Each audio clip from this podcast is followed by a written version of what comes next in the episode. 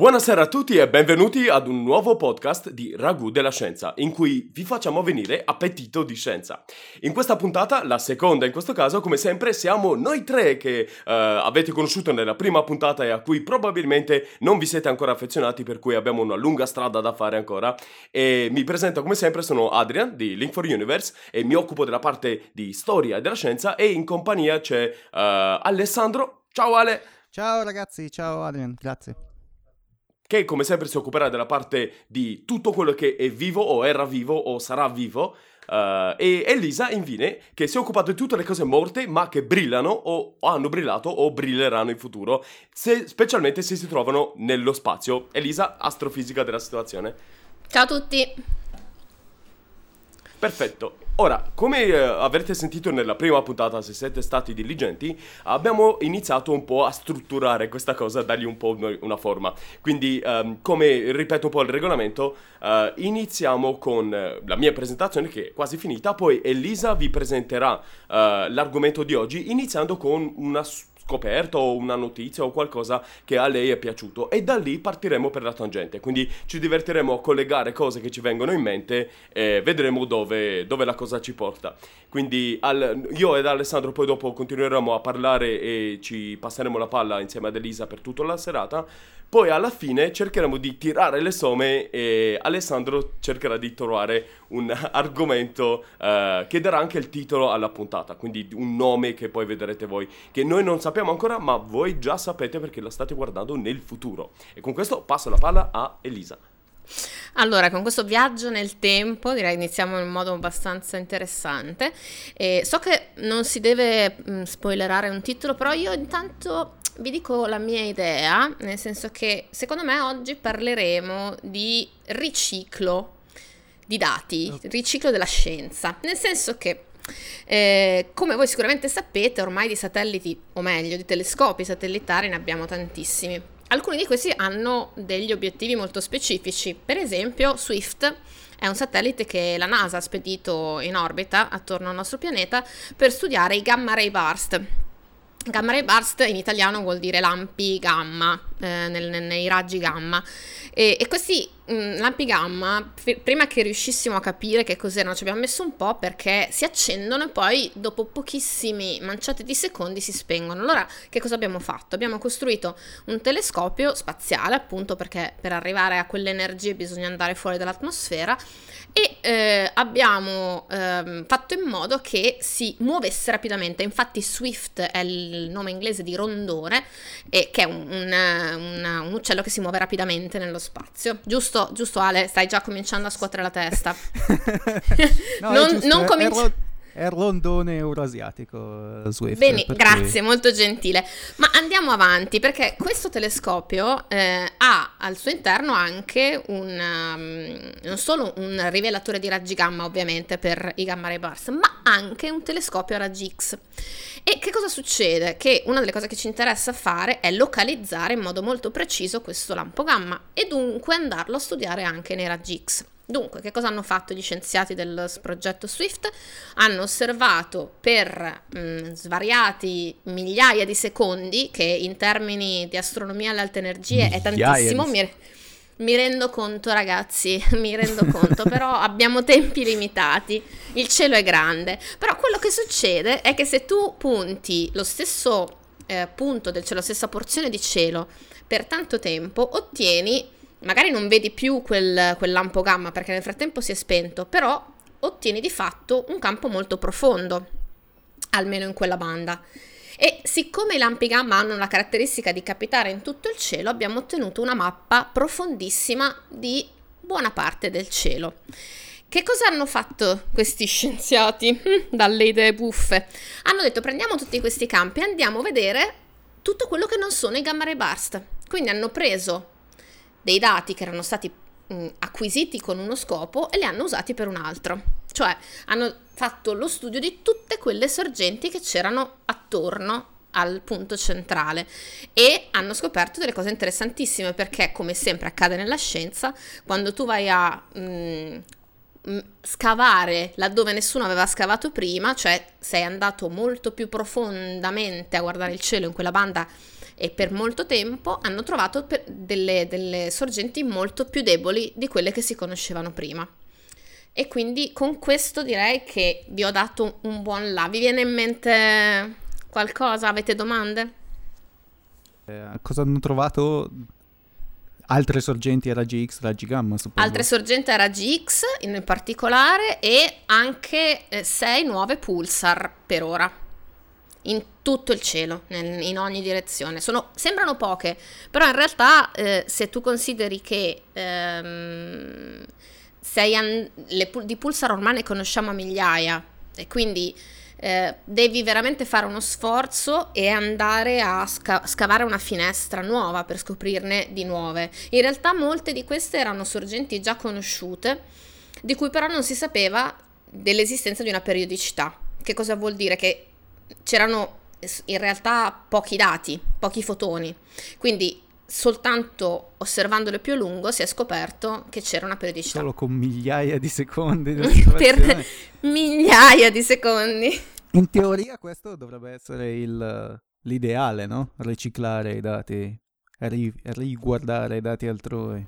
Questo è vero in realtà per, per, tante altre missioni spaziali, cioè Planck anche per esempio, Planck dove, doveva guardare il fondo cosmico a, micro, a microonde e, e aveva un sacco di no background, foreground, mentre tutte le missioni spaziali si preoccupano di togliere il fondo, eh, Planck si doveva preoccupare di togliere tutte le sorgenti prima del fondo. E tutte le sorgenti prima del fondo ai, ai ricercatori che erano interessati al fondo non interessavano, ma ce n'erano altri, altri che studiavano proprio quelle sorgenti lì. E quindi Planck è stato utile per fare degli studi che sulla carta era l'obiettivo primario della sua scienza, non, non erano, non erano, non era il suo scopo previsti. principale. Non erano previsti. Sì, ricordiamo per i poveri non astrocosi come me che Planck era una sonda che andava a vedere la radiazione cosmica di fondo, cioè i, la, la, luce che è stata stiracchiata fino a diventare microonde, ma che risale ai tempi prossimi al Big Bang. G. Poco dopo il Big Bang. Per poco, tipo 300.000 anni. 380.000 anni. anni. Questo è poco anche in tempi geologici, per cui io non ho problemi a chiamarlo poco. Ci stai, lo accetti. Ci sto. Non è migliaia di Però secondi. parlando di, di, di, questo tipo di scoperte, anche la radiazione di cos- cosmica di fondo era qualcosa di cui volevano sbarazzarsi per un sacco di tempo non sapendo che cos'era, quindi... È vero. era, è, è buffo, è come, è come cercare di spazzare via tutti quei Nobel che ti stanno per terra che non sai dove metterli. Eh, per, per, chi non lo sa, praticamente... No, pesano proprio sulla libreria, cioè basta, basta Nobel. Esatto, esatto. Stavano cercando di um, costruire i primi radiotelescopi e c'era sempre un'interferenza di fondo uh, che arrivava da tutte le direzioni ed è stato buffo perché hanno pensato a tutto, persino la cacca di piccioni. Sono andati sopra i radiotelescopi per toglierla e uh, comunque persisteva. E alla fine, insomma, l'hanno hanno trovato e uh, è uno dei, una delle prove tuttora, giusto Elisa, più forti della, della, della presenza di un, a valorizzazione della teoria del Assolutamente sì, è stata trovata per caso e per molto tempo è di, si è cercato di capire dove era l'errore, nel senso che sembrava un errore di misurazione, un rumore di fondo, in realtà era un rumore di fondo ma un rumore molto interessante e molto importante, anche perché eh, cioè, per molto tempo hanno cercato di cancellarlo e di spiegarsi dove fosse il problema, perché chi lo ha rilevato per primo non era uno scienziato che stava studiando il cielo, erano dei tecnici che stavano mh, mm, settando uno strumento e quindi per loro quel, quello, quello, quel rumore, quel segnale che stavano captando a loro non interessava, volevano toglierlo. Sì, Penzias e Wilson hanno vinto due, esatto. poi il Nobel, ma erano dei tecnici a, a questo radio, eh, radiotelescopio de, dei laboratori de, della Bell. Per cui... Bravo Ale, ti vedo preparato anche in astrocose. a furia di passare il tempo con voi, per osmosi, dimentico cose utili e mi ricordo questo. Ma in biologia scarti? Allora, Eh, in realtà voi astrocosi siete, siete, avvantaggiati perché nessuno tira su un telescopio spaziale o un, anche un large array sulla terraferma con l'idea che lo usi un gruppo di ricerca o, o qualcosa del genere. Eh, probabilmente questo, cioè se vuoi vedere il reuso dei dati più grande che sia stato mai fatto devi guardare il progetto Genoma Umano. Progetto Genoma Umano hanno sequenziato tendenzialmente una persona, che tra l'altro è Watson, uno dei genomi, hanno fatto il genoma di riferimento poi, cioè non, hanno, non è veramente il genoma di John Watson, è una combinazione di vari genomi rappresentativi e però quello lo usi come impalcatura di riferimento per tutto. Ogni volta che devi costruire un genoma umano, siccome la, il modo in cui lo fai è costruirlo usando quello come, come impalcatura. E soprattutto a livello di pubblicazioni partendo da quello hanno generato e rianalizzato e contro rianalizzato un, un, un miliardo di volte ormai. Tanto che eh, le limitazioni dell'usare il singolo genoma sono saltate fuori e si è deciso, c'è il progetto dei, dei mille genomi che ormai è stato completato per, per avere mille genomi diversi rappresentativi.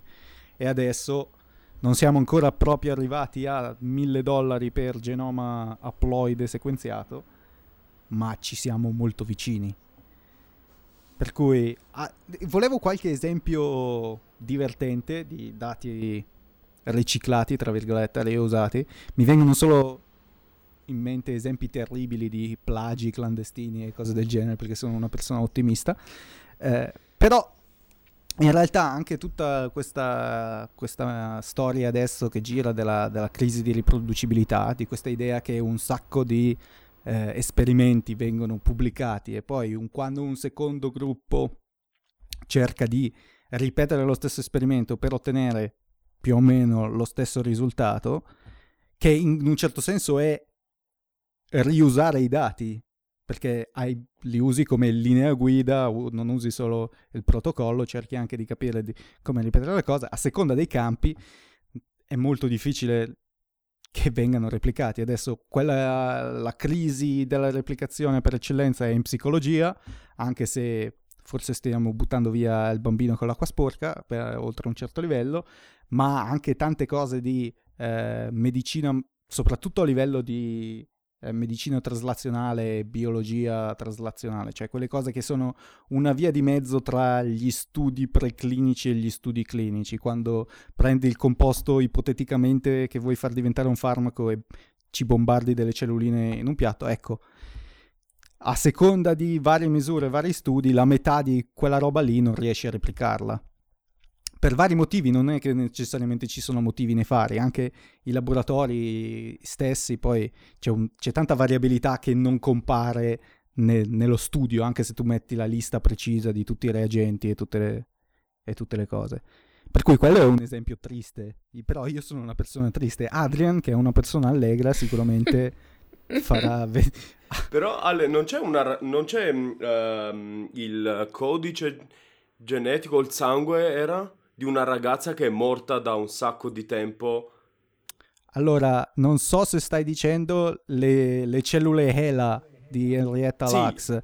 Allora, sono, è una linea cellulare che è stata ricavata da questa, eh, tra l'altro senza il suo permesso, da questa signora, dal cancro alla cervice di questa signora che era afroamericana, da cui si capisce per cui senza permesso, eccetera, negli anni 50 ed è di gran lunga la linea cellulare eh, più utilizzata in, in laboratorio. Perché? Perché è una linea cellulare umana, ma che è immortalizzata, cioè eh, si riproduce all'infinito, perché è un tumore. Ah. E ad, ad, ad, c'era una stima, ci sono svariate migliaia di tonnellate di cellule ELA in giro nel mondo, cioè ci sono svariate migliaia di tonnellate di cellule di questa pers- discendente da, da, questa persona. Poi le cellule ELA hanno i loro problemi da un punto di vista di usarle per tutto, perché comunque sono cellule tumorali, per cui per dire anche il numero di cromosomi è sbagliato, cioè non sono veramente rappresentative, ma perché sono abbastanza semplici da far crescere, specialmente per essere cellule umane, eh, si riproducono all'infinito, sono immortalizzate, eccetera, eccetera. non è esagerato dire che grazie all'uso di queste cellule cioè, è salvata la vita a un sacco di persone perché puoi testare delle terapie in vitro che prima era impossibile fare, puoi fare un sacco di analisi di, di quel genere e hanno fa- fatto una grande differenza. Non so se lo conterei come dati riutilizzati perché non è un dato, questo qua è, è, veramente un, un, materiale sperimentale, cioè è, un, è una cosa vivente, noi, noi tendiamo, a pensare, non, tendiamo a pensare ai tumori come una cosa vivente, ma è una cosa vivente, è come se fossero, poi sono cellule, si moltiplicano, si dividono, sono più o meno pressoché, non è proprio vero, ma pressoché sempre uguale, ma è come se fosse se, fo- se, erano coniglietti sarebbero stati i lontani discendenti del, del, medesimo coniglietto. Io tendo a non pensare ai coniglietti come dati, però... Beh, però se, se in astronomia i nostri coniglietti sono i fotoni, per, per, voi è normale che siano cellule. Sono cellule di cancro alla cervice, mi sembra. Eh, vabbè. Ognuno ha i coniglietti che si merita. Però un, un caso in astronomia invece di un po' di riciclo, però ora che um, sta avvenendo avvenendo in questi, in questi mesi uh, è la caccia al pianeta 9. Perché uh, per chi non, non, è al corrente, um, mod- quando abbiamo iniziato a capire come si sono formati i pianeti e quando abbiamo iniziato a vederni altri dei sistemi planetari, abbiamo notato due cose. Uno, che i pianeti nel sistema solare non si sono probabilmente formati esattamente come e dove si sono formati, lo vediamo ora. Quindi sono, sono andato un po' a giro, sono, un, un pochino hanno migrato. Um, quindi è possibile che nel sistema solare ci fossero stati membri che poi sono stati cacciati via, uh, non solo distrutti.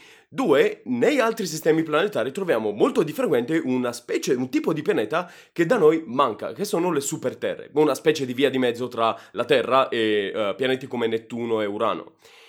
E poi, mentre succedeva tutto questo, quindi c'erano molte barbe che venivano grattate perché dicevano, ah, diciamo, che strano il sistema solare, e cercavamo di capire se um, all'inizio c'erano stati pianeti e se questo c'entra con il fatto che, per esempio, c'è una pausa enorme tra uh, Saturno e Urano, e il fatto che, per esempio, Urano è tutto piegato di lato. Mentre c'erano tutti questi dibattiti, eh, veniva fuori sempre che era possibile che ci fosse una, ancora qualche massa grossa nella cintura di Kuiper, quando si fanno i calcoli su quanti uh, resti potevano essere lì. Ora, inizialmente si era pensato che beh, la, questa massa c'è, però è fatta di piccoli pezzettini a caso, quindi pianettini uh, sparsi e comete, eccetera. Tra l'altro, piccola piccola parentesi, la cintura di Kuiper è tipo 5 volte il volume di tutto il resto del sistema solare, quindi è enorme. Però all'interno della cintura di Kuiper potrebbe essere che questa massa è compattata, quindi non è che deve per forza essere in piccoli pezzettini. Uh, l'importante è che la somma totale è, rientri nei limiti di formazione del sistema solare. Quando abbiamo iniziato a guardare e dare la caccia a questi pezzettini, e, e, ci tengo a dire che rispetto a altre cacce, questa non è partita per dire dobbiamo trovare il pianeta X o pianeta 10 o pianeta un numero a caso è partita solo per cercare di classificare quanti più di questi piccoli pianettini a caso. E abbiamo visto che c'erano alcuni che si comportano in modo strano perché continuano ad avere un perielio, cioè il punto più vicino al Sole, più o meno nella stessa zona. È come se periodicamente tutti facessero un picnic vicino al Sole e poi ognuno va per la sua, uh, per la sua strada in orbite molto ellittiche, ognuno va molto a caso, lontanissimo dal sistema solare, però tutte si ritrovano. Ora, questo è un comportamento un po' strano perché per riuscire a contenere questo picnic periodico che avviene vicino al sole hai bisogno di qualcuno che li obblighi e li picchi e li rinchiuda in una stanza. Quindi qualcuno di molto massiccio, qualcosa, un, un oggetto con una massa fino a circa 10 volte la massa della Terra che è in un'orbita molto diversa però periodicamente passa a un po' più vicino abbastanza da tenerli con un perielio lì. Quindi in pratica, semplificando, abbiamo visto diversi pianeti le cui orbite suggeriscono la presenza di una roba là fuori, che potrebbe arrivare a circa 10 volte la massa del Sole. Uh, le, del sole sono della terra, della terra, tranquilli, no? Del sole l'avreste notato non saremo qui. Uh, si, si, vedrebbe decisamente. però sarebbe divertente. Però se, uh, dovrebbe essere tra 650 e 1000 unità astronomiche. Un'unità astronomica è la distanza tra Terra e Sole. Tra... E Plutone, per darvi un'idea, ha circa 33 unità astronomiche, 39 ora in questo periodo. Um, ok, quindi cioè, potrebbe esserci una, un pianeta là fuori che non abbiamo trovato. Fantastico. Ora, tra l'altro, nel frattempo, per dirti il, sul, riguardo al tuo argomento di... Um, dati uh, non presi per questo, altri si stavano grattando le barbe per tutt'altro mistero, perché stavano cercando di spiegarsi come mai alcuni corpi che abbiamo trovato sono in un'orbita quasi polare rispetto al piano dell'elitica del Sistema Solare, perché è molto difficile mantenerli lì. E non c'entrava niente, loro non avevano neanche idea delle altre pubblicazioni e lo, lo avevano fatto anni prima. Poi nessuno aveva capito niente, nessuno ha risposto a questa pubblicazione, quindi quei risultati sono rimasti seppelliti da una parte. Quando alla fine eh, loro hanno fatto il primo modello per spiegare Planet 9, è venuto fuori che una delle conseguenze era che alcuni di questi pianetini finivano in orbite eh, polari. Quindi sono andati a recuperare e hanno trovato questi risultati per coincidenza, per cui è, è molto più um, suggestivo in scienza quando trovi dei risultati che uh, sono in accordo con la tua tesi senza che tu sia andato a cercarli. Uh, perché è un po' una, un, una specie di sicurezza, sei più sicuro che non è, non, non è un bias tua. Comunque, la ricerca che stiamo facendo ora è dove si trova questo oggetto e do- dove è Wally però su tutto il sistema solare. E Wally in questo caso non ha una maglietta a strisce, che sarebbe molto comoda, ma è un puntino incredibilmente pallido, che se c'è dovrebbe trovarsi nella zona dove ora c'è la Via Lattea. E dato che è così lontano, ci mette un sacco di tempo a spostarsi anche di poco. Per cui questo spiega perché da quando abbiamo uh, telescopi potenti, comunque nell'ultimo secolo, non l'abbiamo ancora visto, perché mh, si nasconde in mezzo a tutti gli altri puntini della Via Lattea. Ora, a questo punto tutti sono andati a, f- a, fare esattamente quello che diceva Elisa, quindi a prendere tutti i dati possibili, tutti quanti, di tutti i telescopi, anche presi per caso, inclusi quelli che non c'entrano niente, quindi osservatori da infrarossi a raggi gamma, a t- quelli che cercano la polvere, Planck, tutto quello che c'è, è tipo la caccia all'uomo più grande nel, della storia della caccia ai pianeti, uh, perché stiamo cercando di vedere se al- in uno solo di questi si muove di pochino qualcosa. Eh, quindi, per esempio, ultimamente Mike Brown, che è l'autore della pubblicazione, è andato a un gruppo di giapponesi a um, cercare di convincerli. E mi sto immaginando una scena tipo sotto un lampione la sera con una busta di soldi. Uh, perché, perché, loro stanno cercando con il telescopio Subaru in cima alle, uh, ai vulcani alle Hawaii uh, di mappare una buona parte della fetta dell'universo che vediamo per capire come si muovono le galassie, studiando così l'energia oscura e eh, una parte di, del, del loro, della zona del cielo che stanno esaminando è uno dei candidati dove potrebbe esserci eh, pianeta 9. Così hanno detto, noi vi diamo una mano per eh, analizzare dati, eccetera. Poi voi in cambio ci permettete di scavare nei dati e vedere se qualche puntino si muove. Ci state e è partita la caccia, quindi in questo momento stanno cercando di vedere se qualcosa si muove, perché ovviamente riuscire a scoprire un pianeta 10 volte la massa della Terra ed è, no, non per sminuire Plutone, però è, è, tanta roba, è diverso perché poi non, non, sarebbe facile da spiegare perché questo mondo là fuori potrebbe essere sia venuto fuori dalla formazione dei pianeti del Sistema Solare, ma potrebbe essere stato catturato da un'altra stella. Cioè potremmo avere praticamente un figlio adottivo nel Sistema Solare. Um, che ovviamente potrebbe avere una composizione molto diversa, quindi si, sarebbe fantastico poter andare a visitare e poi per un sacco di tempo non avremo le tecnologie per andare a visitare, quindi continueremo a vederlo solo come un puntino come è successo per Plutone per l'ultimo secolo e quindi va bene. Spero che ti sei smontato uh, da solo. Qualcuno si dia una mossa a trovarlo perché sono molto gasato, spero succeda dentro la mia vita. Potrebbe anche non essere niente, eh, potrebbe comunque non, non è che per forza deve esistere. Però rispetto a tutte le pubblicazioni precedenti, questo è la prima volta che davvero, davvero sembra essere concretamente qualcosa uh, là fuori. Non, non, è come le volte scorse in cui uh, era tipo ipotizzato. E ora ho oh, oh, un assist per te, Ale. Oh, no, questo ti garberà, questo ti piacerà un sacco. Prendi, prendi, stai attento, eh. Sei pronto? Perché Vediamo. Ti ricordi Nemesis? Mi ricordo Nemesis. Ecco, quella ipotesi nasceva dal fatto che sembrava ci fosse una periodicità nell'estinzione di animali. Perché sembrava che un oggetto là fuori, una nana bruna o altro, lanciasse dalla nube di Oort periodicamente ogni 200 qualcosa milioni di anni comete verso l'interno comete verso la Terra.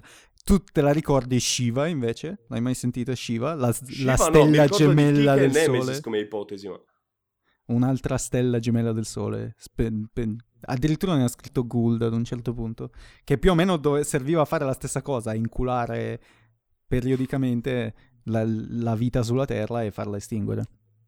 Mi ma dispiace sempre per Elisa perché poteva esserci una magnetara ogni tanto, ma niente. Eh, no, no, Magnetar purtroppo no, ma qualcuno aveva parlato anche di oscillazione lungo il piano della galassia e passaggio Giusto. dunque in porzioni con una maggiore e minore densità di materia oscura, che quindi fosse tutto dovuto a quello. Ma anche allora, questo... per la maggior parte delle mega estinzioni, le cinque grandi estinzioni, poi come le conti dipende da, da tante cose, cosa vuoi contare come estinzione di massa, cosa no, però tendenzialmente si contano cinque grandi estinzioni di massa. E perfino quella dei, del Cretaceo Triassico, l'estinzione dei dinosauri dell'asteroide, non è che c- c'è tanto consenso, non è che sono proprio tutti convinti che sia stato l'asteroide a la causa dell'estinzione, perché come tutte le cose, senza banalizzare, ci sono un miliardo di, di concause. Vi, abbiamo qui un'astrofisica delle altre energie, mi sembra, le, non mi ricordo se l'estinzione della, dell'Ordoviciano o del Permiano, comunque una delle prime estinzioni di quelle più eh, distruttive che ci sono state, il 99% delle, delle famiglie che spariscono, eh, le, sia stata attribuita a un lampo e raggi gamma, tanto per tornare a, all'argomento da cui siamo partiti. Eh, adesso vanno molto di moda, tra virgolette, per quanto si possa dire una cosa del genere, i, le, i trappi del Deccan.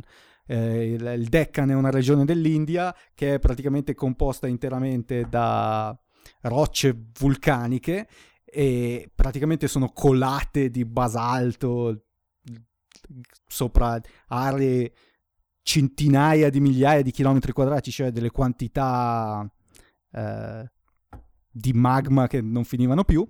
E siccome se li, le, i dati vengono fuori che sono sta- si sono formati tra i 60 e i 65 milioni di anni fa, si crede che è molto probabile che tutti i gas rilasciati da quelle eruzioni vulcaniche che hanno costruito metà dell'India siano stati fondamentali, non dico per far estinguere i dinosauri, ma magari per dargli un colpo di grazia. E non solo, ci sono dei trappi simili anche in corrispondenza di altre eh, estinzioni di massa.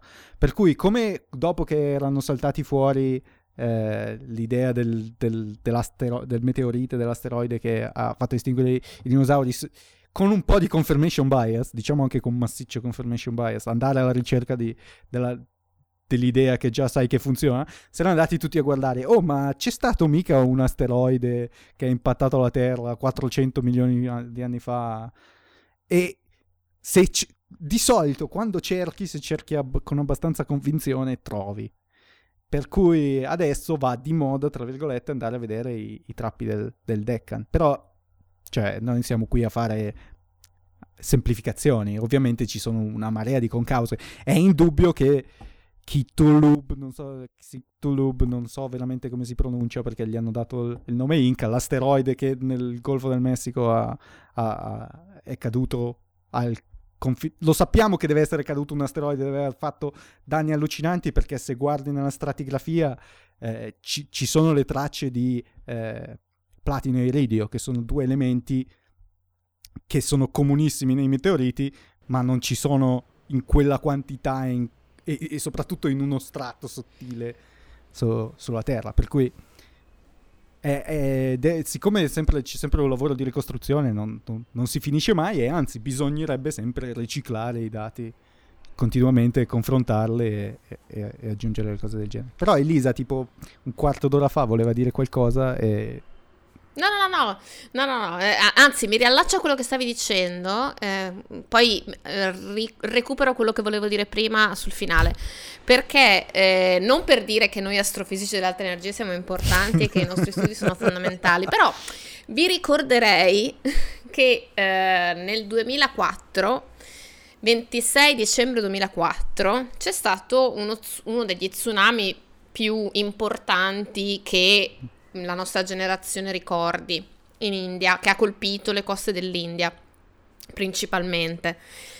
E poche ore dopo c'è stato ad oggi, quel, per quello che ne sappiamo noi, eh, da quando abbiamo degli strumenti, quindi almeno da 50-60 anni a questa parte, l'evento eh, gamma più intenso che abbia mai visto il cielo, ovvero il ehm, mh, flare gigante, mi verrebbe da dire, non è, non è in italiano non, non, non, ha senso, però il, lo sbrilluccichio nei raggi gamma eh, di una magnetar proprio, ne parlavamo prima, eh, che sono queste stelle di neutroni che hanno come caratteristica di avere dei campi magnetici stimati secondo i modelli più alti di tutte e, e che hanno questa caratteristica di fare ogni approssimativamente eh, dieci anni se ne è osservata una, in realtà è un po' che aspettiamo la quarta perché per ora ne abbiamo viste tre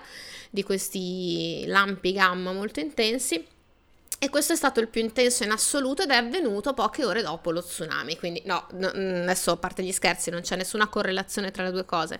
Però è stata, è stata una, diciamo, una coincidenza che ha fatto.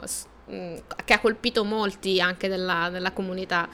Eh, però invece quello che volevo dire prima e che, che trovo molto interessante è che e il riciclo dei dati, questo dover prendere e fare dei dati anche quello che non ci aspettavamo, ehm, in realtà ha molto a che fare anche con un overload dei dati, cioè almeno in astronomia in questo momento col fatto che abbiamo tante missioni in, tanti, in tante bande diverse, con tanti obiettivi diversi, eh, uno degli espedienti che si è trovato Uh, ogni tanto è stato di um, sfruttare la citizen science, cioè um, coinvolgere la comunità degli amatori e uh, che, che è in realtà fondamentale perché laddove una, una, stringa di comando su un terminale è sufficiente a far girare un programma, anche eh, il computer de, della, della, persona che insomma non, non, conosce tutto il modello teorico e non è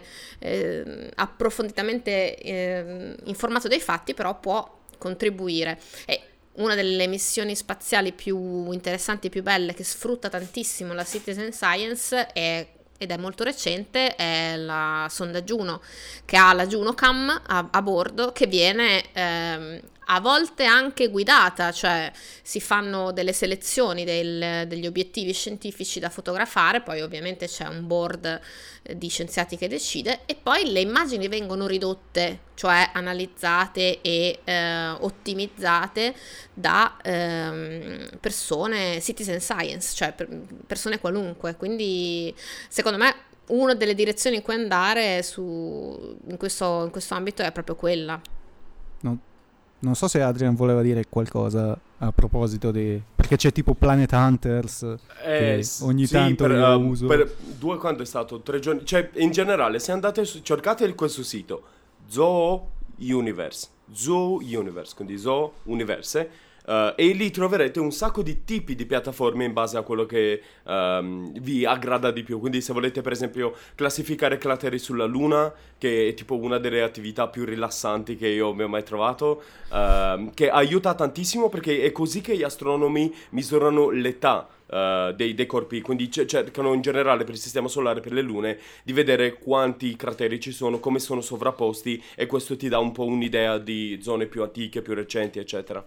Um, oppure potete appunto dare la caccia a stelle uh, e recentemente c'è stata uh, c'è una nana bruna scoperta uh, da quattro persone a caso. Una di queste, la prima che l'ha notato, era un insegnante che tornava a casa, si è preparato da mangiare in Tasmania, in Australia e si è messa lì con il computer a, mentre, mentre, mangiava, guardava la tv e classificava, vedeva se nelle foto scattate da una sonda chiamata uh, WISE c'erano dei puntini che si muovevano. Ha trovato un puntino che si muoveva tra due foto e quindi nel tempo, nei pochi secondi di esposizione diversa, si era spostato ed era una nana bruna che è una specie di uh, quasi stella, è una via di mezzo tra i pianeti e le stelle. E quindi è possibile che in questo modo voi dal vostro divano trovate, scoprite un corpo celeste. Cioè, è una, è una, cosa che non capita a tutti gli esseri umani là fuori. Quindi il poter dire che c'è qualcosa là fuori che per primo è stato trovato da voi, e quindi secondo me vale la pena e dà una potenza ehm, aggiunta alla forza di, di, lavoro da parte delle persone, perché è facile motivarle rispetto a un computer dicendogli, il computer se tu gli dici può essere il primo programma che ha trovato una narbruna, è indifferente, non, non gli cambia molto. per adesso, per adesso. Poi magari No, dicevo, questo è, mm, mi vengono in mente nel frattempo anche i, tutti i vari programmi di monitoraggio degli asteroidi, delle comete, cioè tutti questi progetti che hanno a che fare con grandissimi numeri e soprattutto con una grande quantità di, eh, di dati sostanzialmente hanno proprio bisogno di sfruttare queste, queste possibilità, anche perché eh, uno, tra l'altro scoprire un asteroide è stata una delle prime cose che ho fatto, che è bellissimo perché ti mettono in sequenza 3, 4, 5 immagini prese della stessa porzione di cielo a distanza di poche manciate di secondi e vedi fisicamente se c'è un oggetto che si sposta rispetto a, agli altri. E, e, quindi è, devo dire, da un certo punto di vista un po' estraniante. Quando arrivi alla quarta, quinta ora, secondo me è meglio fare una pausa perché comincia a girare un po' tutto. Però è molto divertente e il vantaggio è che nel caso degli asteroidi, se tu lo osservi per due sere consecutive, hai la, mh, mm, il diritto di dargli il nome. Uh. Eh, er- ero nel team, ma non ho potuto dare un contributo così importante. Hanno dato il nome di catalogo, cioè con la, la data e le coordinate de- della scoperta. No. Eh, non pot- Ave- avevo 22 anni. Scusa, dimmi, dimmi. Se qualcuno di voi là fuori che sta ascoltando un giorno scopre un asteroide, ricordatevi di dargli il nome Ragù di scienza, della scienza. Eh, Parlando sempre di citizen science, uh, gamification anche, tutte quelle cose lì che si usano per cercare di... Eh, ce ne sono un sacco anche nella, nella biologia molecolare. Eh, il più famoso forse è Foldit, aveva, andato anche su, in giro su tutti i giornali eh, ai tempi, ma ce ne sono tanti altri. Uh, ad esempio ce n'è uno, non mi ricordo come si chiama, uh, sul ripiegamento dei, dei, dei microRNA di solito riguardano queste, queste, cose qui comunque, ripiegamenti o bi- problemi di biosintesi, cioè come Foldit per fare l'esempio più, più, famoso, come funziona?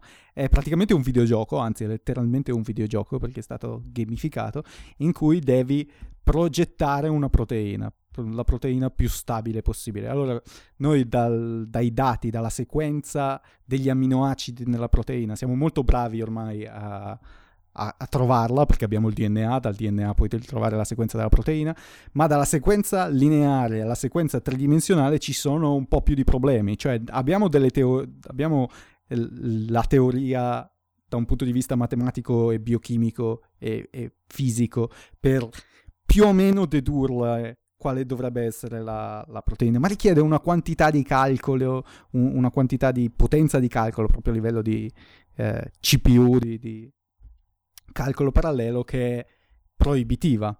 Per cui un modo è come esiste SETI at home, che è quella roba che vi consuma i cicli di CPU che, che non usate per fare passare tra i big data eh, de- del SETI e vedere se c'è qualcosa.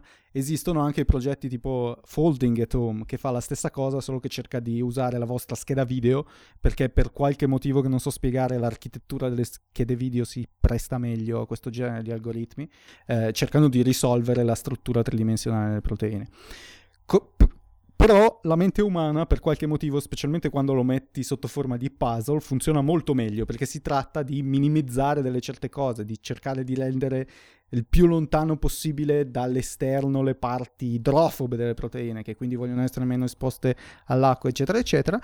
E, e, quindi facendolo diventare come un puzzle, un videogioco in cui tu giri i pezzi degli amminoacidi e, e, fai tutto quanto, eh, ha avuto un enorme successo, ci sono diversi paper con strutture risolte parzialmente, perché poi ovviamente non è un, una simulazione vera, poi devi andare anche a verificare che eh, sia veramente piegata così con altri metodi tipo cristallografia eccetera eccetera, però ci sono dei, delle pubblicazioni che si son, sono partite da dati tirati fuori da un videogioco, che è una cosa che sembra incongrua se tu la dici a una persona. No? Ho, ho fatto una pubblicazione scientifica giocando a un videogioco. Per cui. Beh, sostanzialmente chi fa ricerca eh, sa benissimo che il lavoro di ricerca è giocare col computer, cioè sostanzialmente quello che tu fai è, mh, mm, almeno nella gran parte dei casi, almeno in astronomia, è fare una sorta di eh, programma, scrivere un codice che eh, gira e analizza i dati, quindi diciamo che i tre anni di dottorato che ho fatto e l'anno e mezzo più o meno del, del lavoro di tesi laurea, per me sono stati anni di gioco con il computer, cioè un po' anche un gioco frustrante a volte perché non tornavano le cose, però eh, quando le cose tornavano sostanzialmente stavi smanettando Vabbè, con il computer. Fa, tu fai, hai fatto spazio cose, c'è molto meno, di, cioè non è che puoi fare una stella in, in, laboratorio, anche se all'ITER ci stanno provando. C'è molto meno roba da cui mettere le mani in, spa, in spazio. A chi piace sporcarsi... Ah, quindi stai dicendo Stai dicendo che LHC eh, non hanno fatto guarda, un buco nero? Ci sono andati vicino, abbiamo rischiato la fine del mondo, lo sanno tutti, ma eh, purtroppo... Ah, ecco. No, eh, adesso che dici questa cosa qui di giocare e sporcarsi le mani, mi viene in mente un riuso di dati fondamentale che mi vergogno che non mi sia venuto in mente all'inizio. Sono tutte le, le collezioni dei musei, degli erbari, eh, le collezioni private che sono fondamentali per le scienze naturali. Io non sono veramente uno scienziato naturale, sono un biologo, per cui non mi è venuto in mente, ma beh, eh, ogni, ogni, anno si apre un cassetto vecchio con dei fossili che sono lì dal 1800 quando un signorotto vittoriano li ha, li ha tirati su e si fanno delle nuove scoperte allucinanti ed è un disastro perché con sempre meno fondi per mantenerle queste collezioni si vanno persi dati che non saranno mai recuperabili perché sono dati storici, cioè sono eventi non dico unici, ma che hanno peculiarità loro, che sono di, difficili da recuperare. E sempre più, anzi, recuperare questi dati storici risolvono dei problemi che magari non ti ponevi neanche nel momento in cui li andavi a raccogliere allora, perché adesso puoi fare la combinazione di eh, dati storici molecolari e dati moderni molecolari. Cioè, per cui ci sono un sacco di esempi. Il, forse il mio, uno, uno famoso è il, il paradosso del fitoplancton. Non so se conoscete cos'è il paradosso del fitoplancton. Aspetta, non so. Ah, il famosissimo, no? Vabbè, il, fito, il fitoplancton lo sapete cos'è però. Ripetilo per quelli a casa che non lo sanno, noi ovviamente lo sappiamo. Allora, il fitoplancton in generale sono delle piante microscopiche, delle alghe, che vivono negli strati superiori dell'oceano, ok? Sono quelli che, ha, che um, ten, intorno a 2 miliardi di anni fa hanno ossigenato principalmente la Terra. Se abbiamo un'atmosfera dovete, eh, con l'ossigeno dovete ringraziare i, il fitoplancton. E sono organismi abbastanza semplici, relativamente semplici, sono per lo più unicellulari, eh, ma sono diversissimi. Ci, ci sono talmente tante specie di eh, fitoplancton che ad un certo punto negli anni 40-50 si parlava del paradosso del fitoplancton, perché se tu andavi a vedere la distribuzione eh, globale delle, delle, specie e delle popolazioni, tro- tro- trovavi che ci sono un numero di specie enorme che vivono in un ambiente pressoché uguale e compete per lo stesso tipo di risorse, ok? Da un punto di vista evoluzionistico, se tu sei sotto la, la, pressione delle stesse forze evolutive, se condividi lo stesso ambiente, se le risorse sono scarse, in teoria, quello che dice in modelli matematici è che una o poche specie si specializzano in nicchie diverse e una specie diventa predominante, altre si, si, specializzano nelle nicchie, ok? Cioè non dovresti avere così tanta diversità strutturata, non dovresti avere così tante alghe che tutte competono per il fosforo, la luce, perché comunque nella superficie marina c'è, c'è poca roba di cui cibarsi, eccetera cibarsi, tra virgolette, perché poi sono alghe e si citano dalla luce. Perché allora non c'è una, una specie più adatta, con, ha, ha, avuto più successo evolutivo e ha fatto estinguere le altre per un sacco di tempo. Questo è, è stato un problema, ma recuperando i campioni di fitoplancton e andando a vedere anche i dati di rilevamenti, perché quando tu vai a fare un campionamento dici ok io ho preso questa specie qui in questo punto queste coordinate GPS non so se c'era ancora il, il GPS E da lì puoi prendere quei dati, combinarli con i dati moderni di, di DNA, RNA e vedere effettivamente il metabolismo alle, uh, di, di, questi, di questi organismi. E puoi vedere che siccome approcciano il processo chimico per costruirsi in maniera diversa, il loro metabolismo funziona in maniera diversa e risorse che noi pensavamo dovessero condividere incompatibilmente 50 anni fa, adesso sappiamo, guardando gli enzimi e il metabolismo vero e proprio, che non sono in competizione come, quant- quant- come quanto credevamo. Per cui solo grazie alla combinazione di questi dati raccolti su un lunghissimo periodo di tempo, all'aver conservato roba antica e i, i nuovi metodi molecolari siamo riusciti a dare una soluzione plausibile, che poi non è detto che sia la soluzione giusta, come tutto, a questo paradosso del fitoplancton. Fantastico. Vi ho, cioè, vi ho ucciso. Cioè... Mi piace come Lisa abbia detto fantastico è in un veramente... modo molto ironico. no, no, ma me l'hai venduta, guarda, mi hai proprio convinto. No, no, però, però in realtà io um, ho un aggancio per, riguardo a quello che dicevi te, riguardo a... Uh, la morte, specialmente perché volevo parlare dell'utilità di, di, dati raccolti dai morti. Non da quando erano già morti, ma prima morissero, però da uh, astrologi.